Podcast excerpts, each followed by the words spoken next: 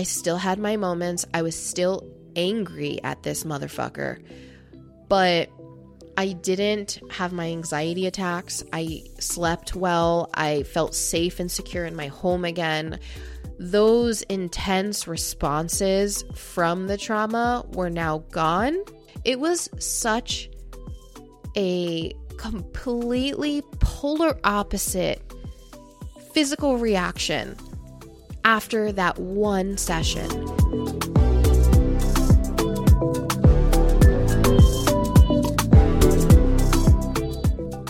Welcome back to another episode of The Breakthrough Room. I'm your host, Kristine, and today we are going to be talking about art therapy. Not art as in painting, art is an acronym for Accelerated Resolution Therapy. I'm going to be explaining what art therapy is to the best of my ability. I am not an art therapist, but I'm also going to be sharing the story that motivated me to go see an art therapist and then the actual benefits I received from it because honestly, I just have never had any form of treatment that worked as quickly as this did. So, art therapy is a form of treatment that can help PTSD, um, depression, anxiety, phobias, addiction, grief. So, it can really help with a lot of those issues. It's very similar. In fact, it's inspired by EMDR. I'm sure some of you people have heard of that. It's pretty popular. I actually have heard of EMDR before I've heard of art. EMDR is another form of treatment that helps processing trauma, and the similarities between the two have to do with eye movement. So I, I can't quite speak for EMDR uh, sessions because I've never done one of those, but I understand that they're very similar in that, like, you'll go through the traumatic event, like, you'll walk through almost like a hypnosis from your therapist, but all the while you're moving your eyes in a certain way. Now, I can't explain it in the way in the in the scientific way that it should be explained. Um, that's not my realm of experience. I'm specifically talking about my personal experience, but the way it was um, simplified for me is that it takes the trauma out of your body. So, does something with your brain that the way you think of the traumatic event, it doesn't affect you in the emotional response that happens, such as anxiety or the PTSD symptoms some people may have due to their trauma. When I was trying to do some research, one of the things that stood out to me about art therapy is it flat out says that after one to five sessions, clients will no longer feel the intense distress when they recall those memories.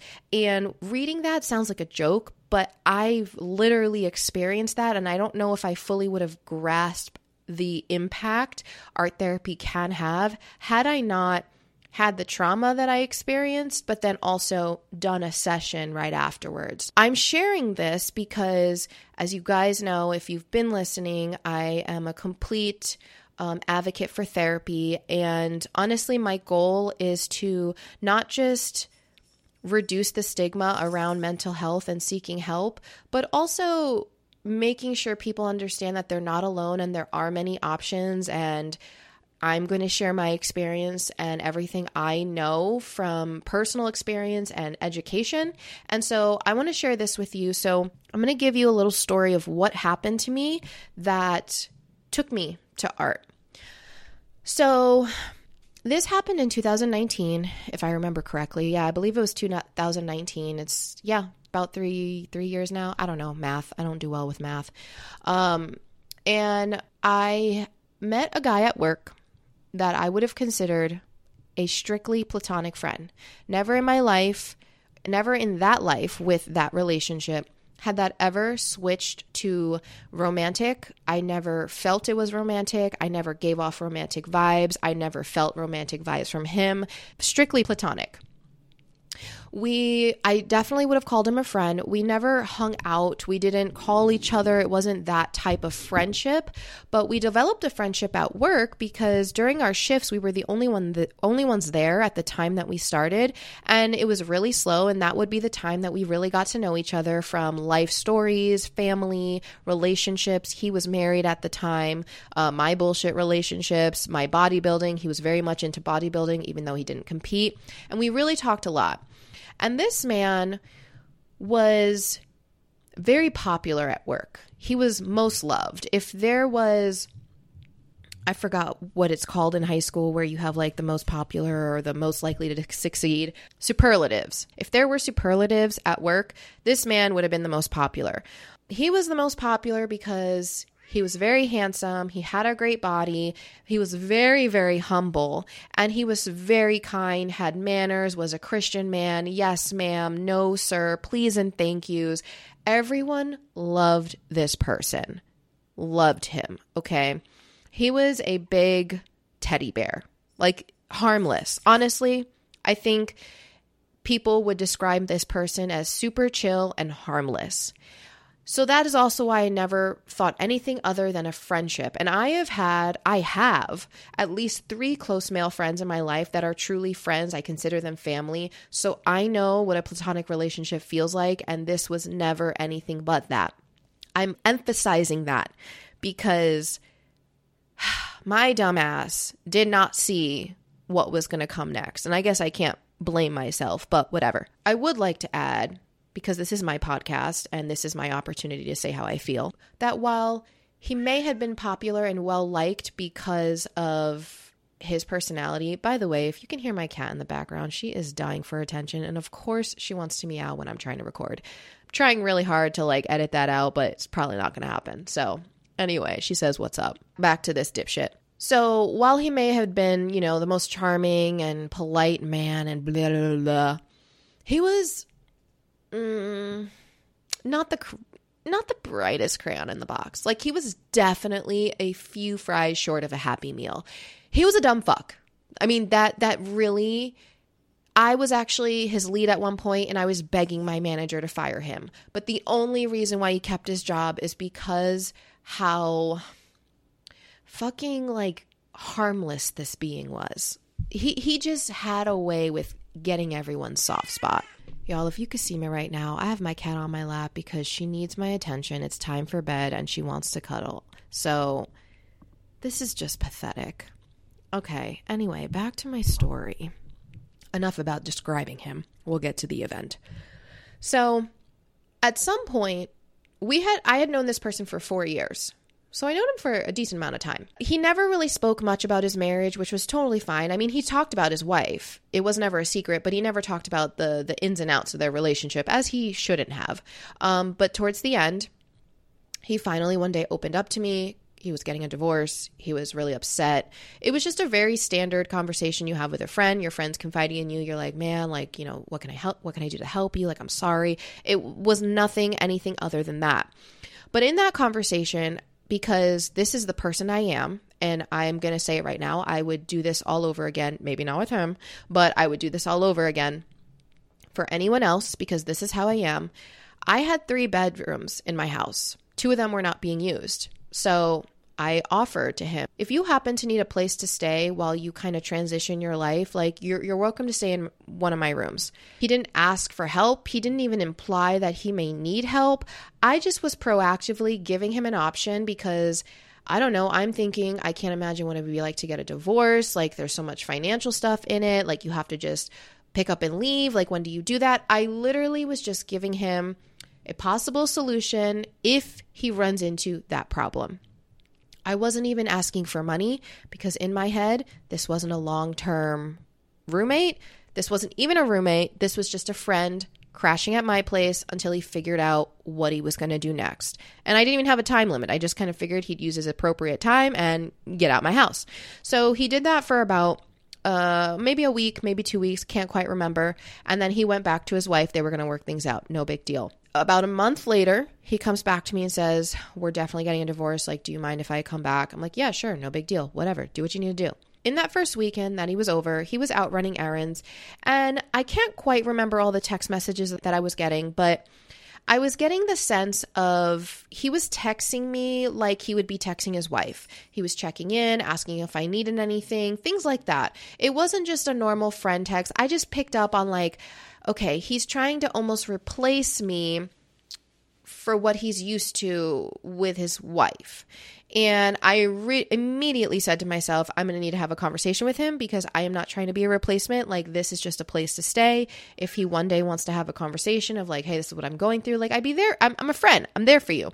But I'm not there to kind of fill the gap of that hole in your life. But when he got home that day, he actually approached me and addressed that immediately. So he obviously picked up that he was doing that. So I was like, cool, he's aware. Great. I love aware people. I love self aware people. Give me more of them, except this motherfucker. So I don't exactly know how much longer it started to get kind of weird, um, but he was with me for about a month.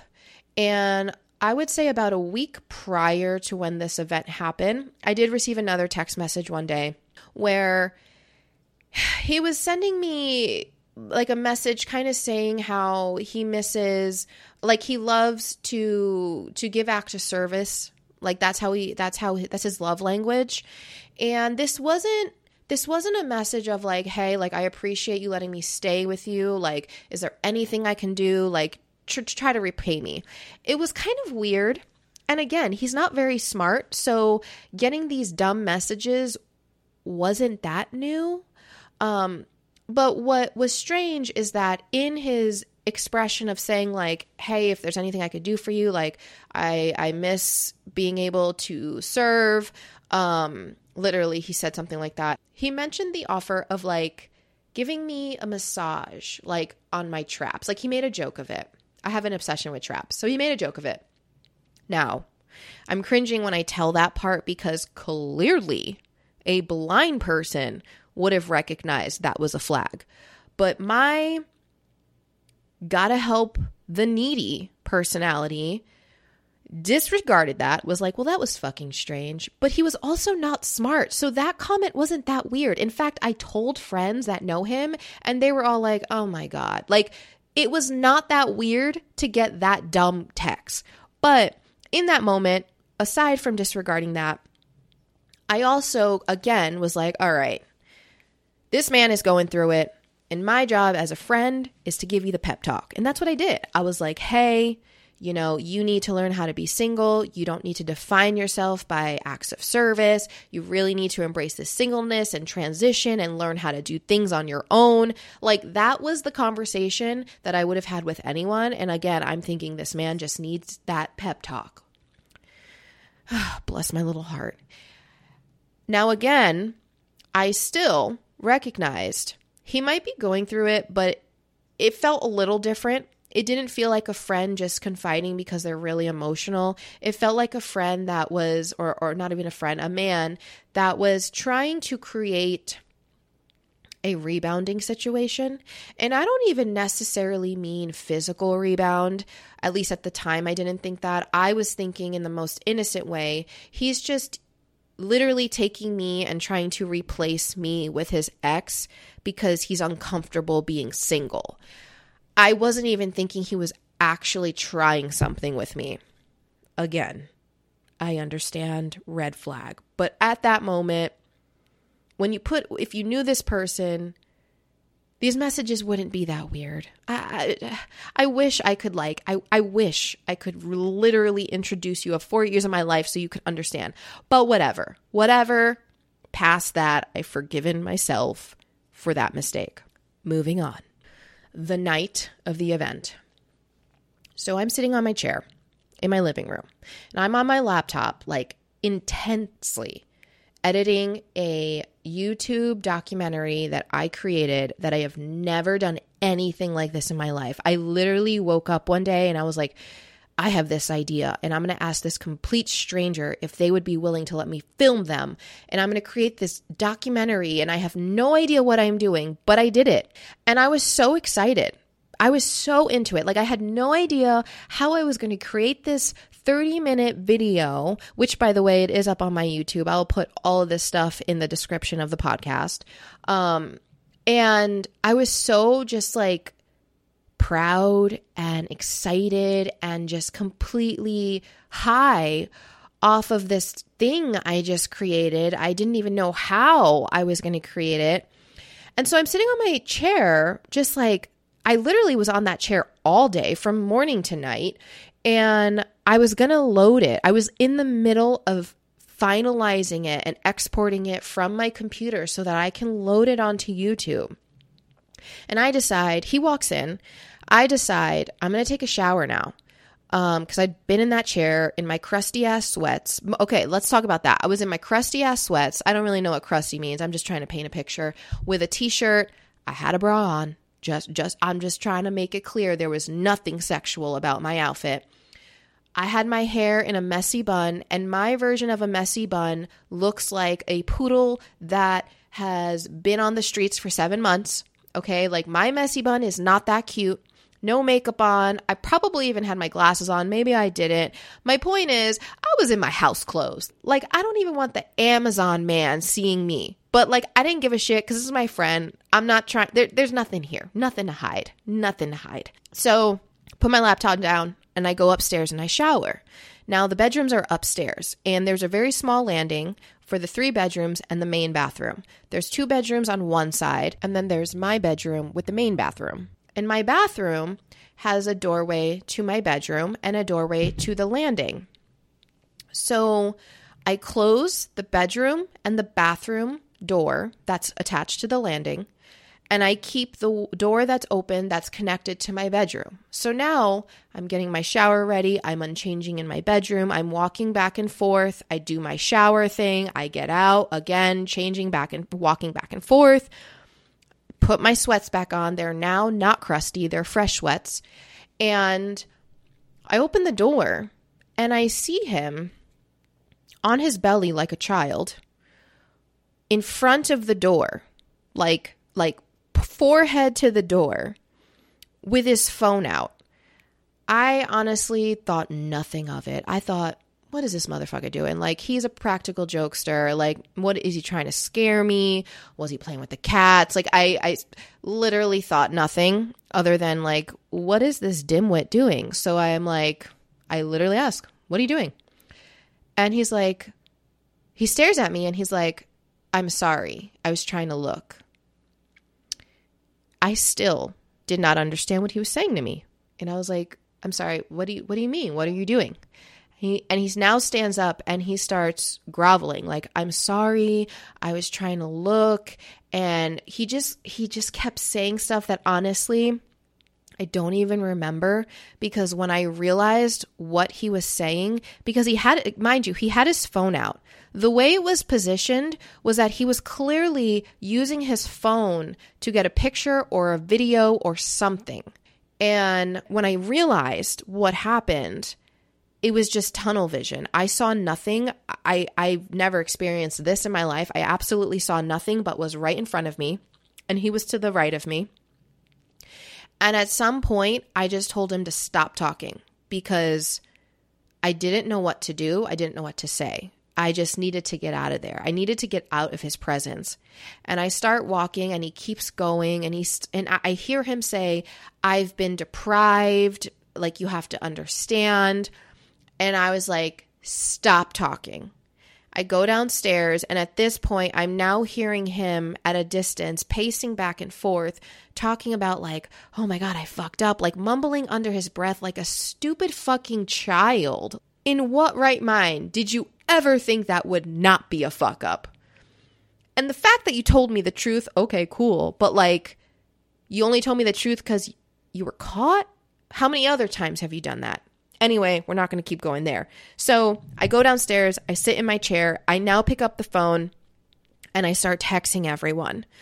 And I realized after the fact that when we are faced in a, a situation that's like life and death, that's like threatening, threatening, that's a better way of saying it. When we're faced in a threatening situation, we have three different responses fight, flight, or freeze.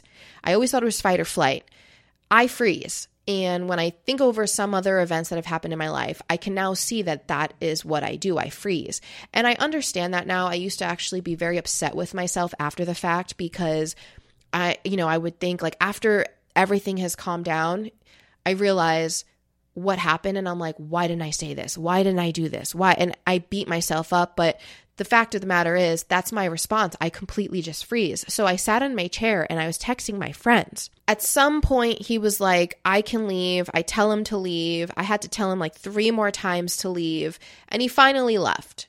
And that night, I went to my sister's house, hysterical, because after he finally left, that's when I broke down. I, was trying not to cry in front of him. I honestly can't explain my reaction at the moment because it doesn't make sense to me still, but that was what happened. I was hysterical. I couldn't sleep. And this motherfucker ruined that night that I was so excited to to premiere or to post this like project that I had worked so hard on. J- like he fucking ruined that for me. I, I still posted it and I tried my best, you know, to be happy about it. But I couldn't be happy about it because he he stole the fucking show. That's what he did. So mind you, I still work with this motherfucker. Uh, not anymore, but at that time, I still worked with him. So not only did I invite this person that I trusted into my home that where I'm supposed to feel safe, I also now have to face him at work. Talk about the mind fuck. And I have to face him at work when everyone loves him. Luckily and thankfully, I did tell some people at work, and for the most part, the people that I've told completely believed me, supported me, and I'm very grateful for that. Especially as a woman, when we're talking about sexual assault, we're often afraid to come forward because people don't believe you.